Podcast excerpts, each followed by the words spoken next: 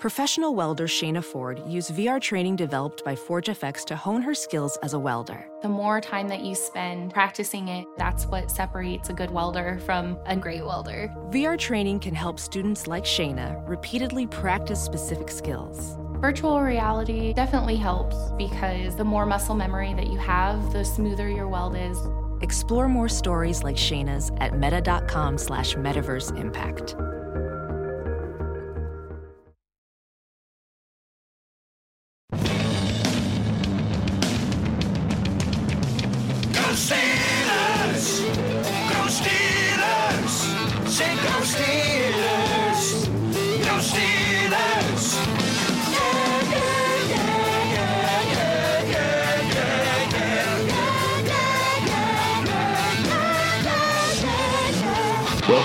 Outpost Podcast, June 13th, 2018, episode 42.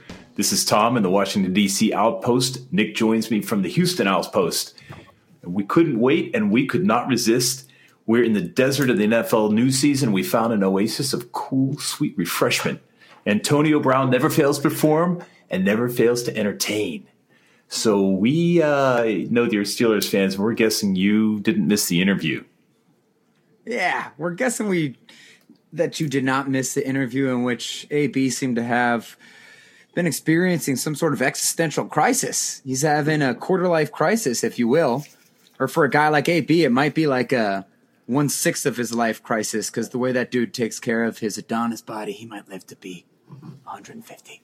But regardless, he gave a pretty weird interview after doing some pretty weird social media posts over the last week, couple weeks, in which he criticized Bruce Arians from eight years ago, not wanting to make him a starter basically as a rookie, and criticized Mike Tomlin from that same time frame, and just some questionable behavior on his Instagram, which then resulted in this interview that he gave. So I'm going to give you just a quick little three little four little bullet points, high level overview of what he said in that, and then we're going to kind of give you our opinions and break down if this means anything, if it doesn't mean anything, and why this happened. So, more or less, we could have called this interview pressure by Antonio Brown because he used the word about every four or five words uh, throughout the course of this interview. He basically talked about how he's feeling the pressure intensely all day long, every day, that is generated solely by the media,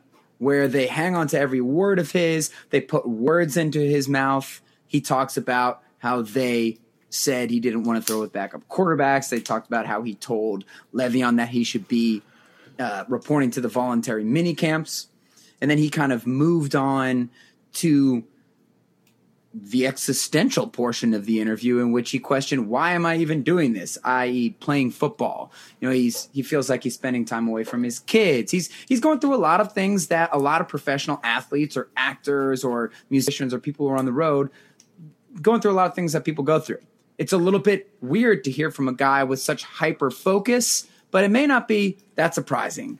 So that's generally it. He's blaming the media for giving him a lot of attention, which I think we all know he seeks out a little bit.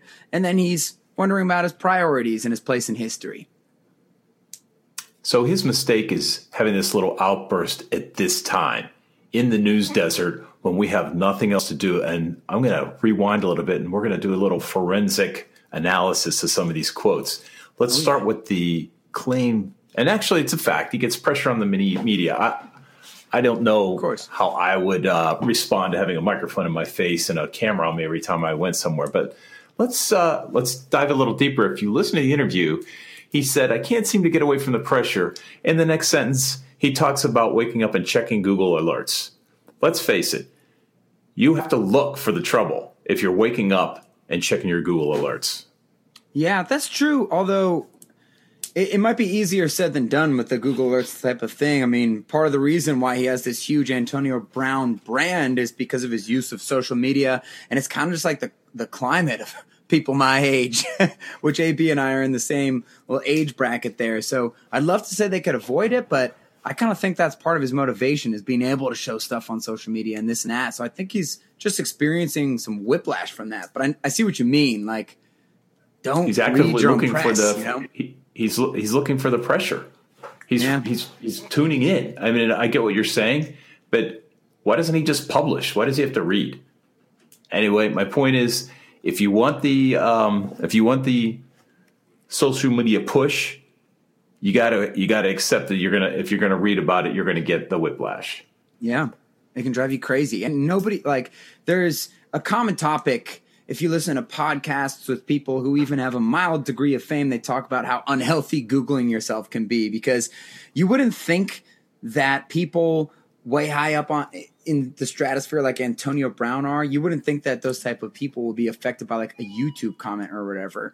But the human brain isn't designed to like it's hard to brush that off when you see someone vehemently talking crap about you in a YouTube comment or this or that or whatever. So uh, that does speak to your point of like you just got to avoid those because any it's going to get under anyone's skin. Yeah.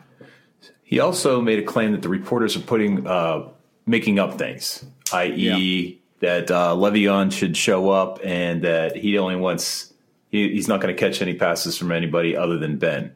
Yeah. And I can understand that except that um, you know you said it. That's the difficulty.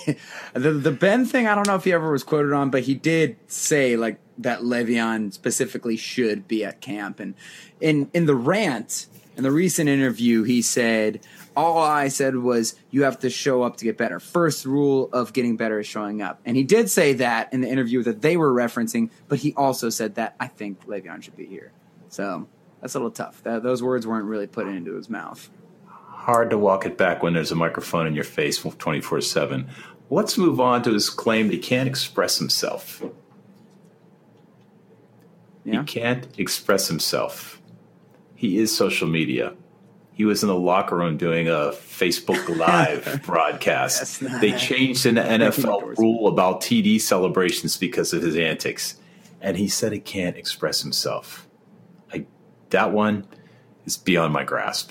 Yeah, it is funny coming from him, one of the most expressive, if not the most expressive player in the NFL, outside of like a one of the Bennett brothers or Chris Long, social justice warrior. But you know, after watching the interview a couple times, that line sort of took on a bit of a different meaning. He said something like, "I can't tell you guys how I really feel," meaning the media, and I've always said about Antonio Brown, you know, he's a pretty boring interview, but that guy is just a shrewd businessman and survivor. And he kind of resembles the Patriot way that Rob Gronkowski, who also has a huge personality, he doesn't say anything in interviews. He doesn't give you anything. And neither does AB traditionally.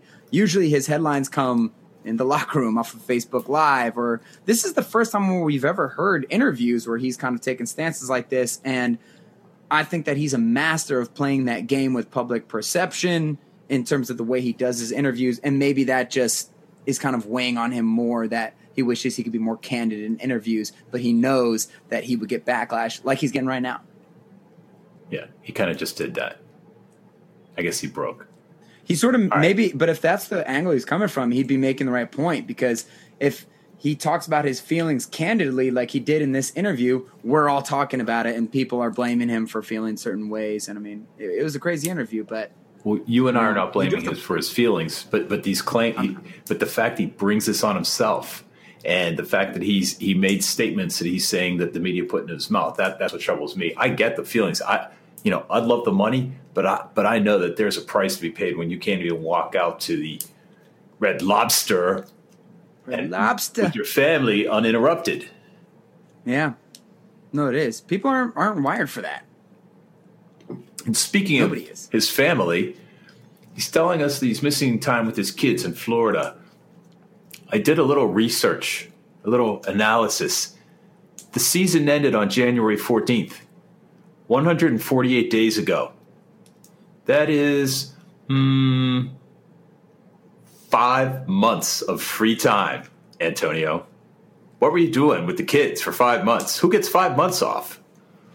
It's just a nice way to be, right? And then, yet people still give him crap for missing voluntary workouts because NFL coaches are just dying to get their players back in state. And then, I mean, if if people really had to be at the the the mini camps or the OTAs or whatever that are voluntary, why wouldn't they just make them involuntary because It's fine. it doesn't make It's sense. I mean, if you look at the guy's schedule, you really do miss a lot of time with your family. And it's like, I don't necessarily blame him for that. I think that all NFL guys kind of go through that a little bit. Even Tom Brady is going through that a little bit right now. Ben started going through the family stuff a couple years ago. I think once the guys get close to 30, they start thinking about the greater purpose when they're not you know, their kids are starting to grow up more and they're missing a lot of stuff because seven days a week they're training or in a different state or whatever it is.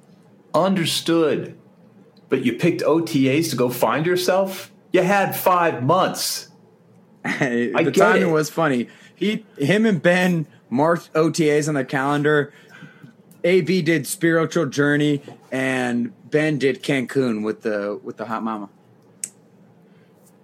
All right. Anywhere but so Pittsburgh. I think you and I, you and I both agree. I said it. You've said it. I feel for him. That that's got to be. It's you know at a certain point you want your privacy, and it gets irritating and it gets old. Especially when people are they start focusing on you. It's usually not for good things. They're going to find some weaknesses and some flaws, and that's what's going on.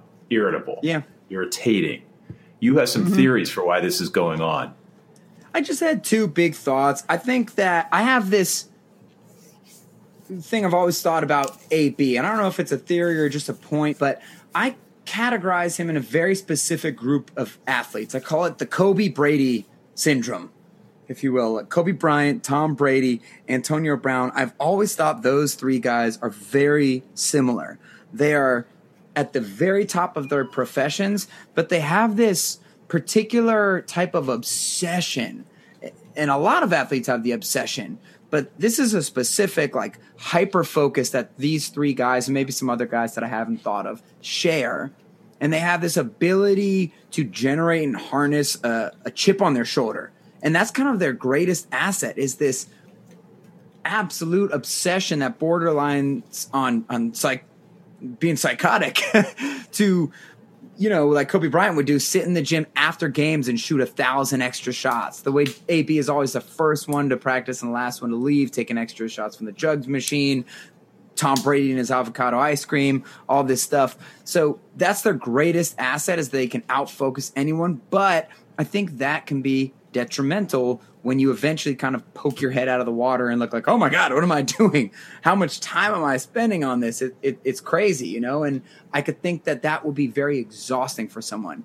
Look at Tom Brady right now. A lot of people are talking about him in the media because he hasn't been in voluntary camps. He's been trying to hang out with his wife and his kids a lot more and trying to make the most out of this this age. And I kind of think that AB is just poking his head out of the water right now. I do think he'll just he'll readjust because the guy is a very motivated athlete and he wants to accomplish his goals. But right now he's having a little shock.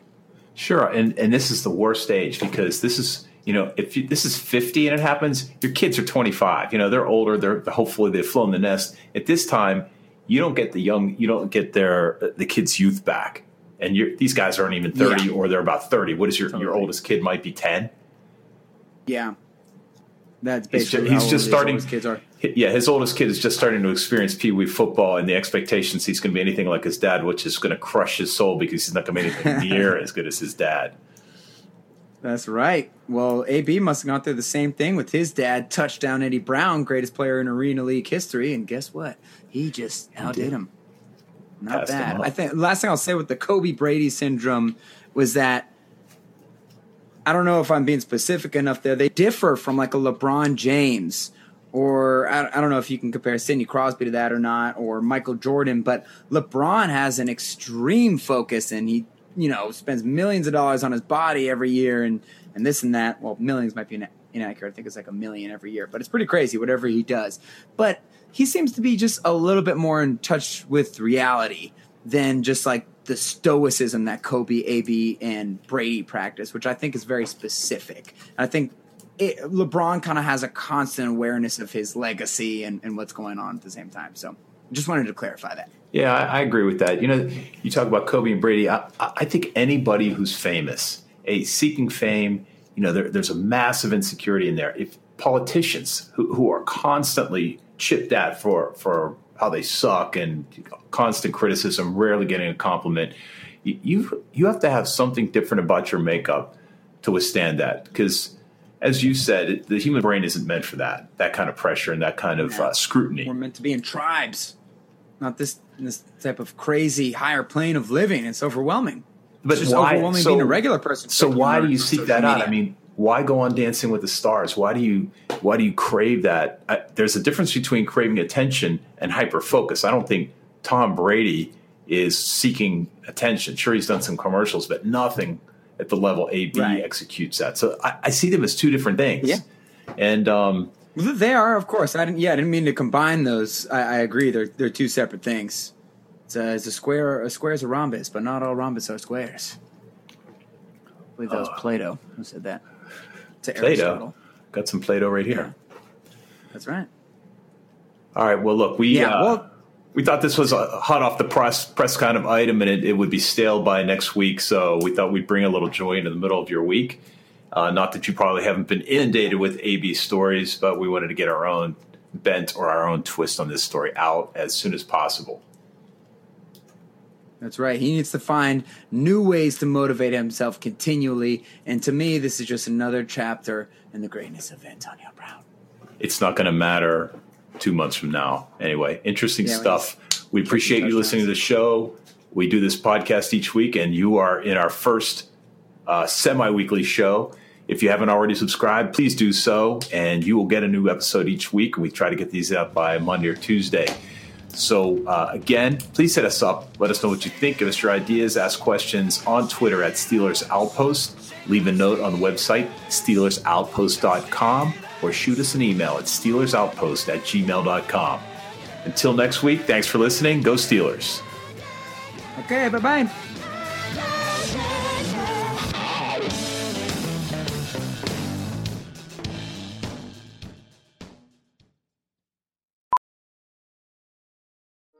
Welding instructor Alex DeClaire knows firsthand how VR training platforms like ForgeFX can help meet the demand for skilled workers. Anywhere you go look, there's going to be a shortage of welders.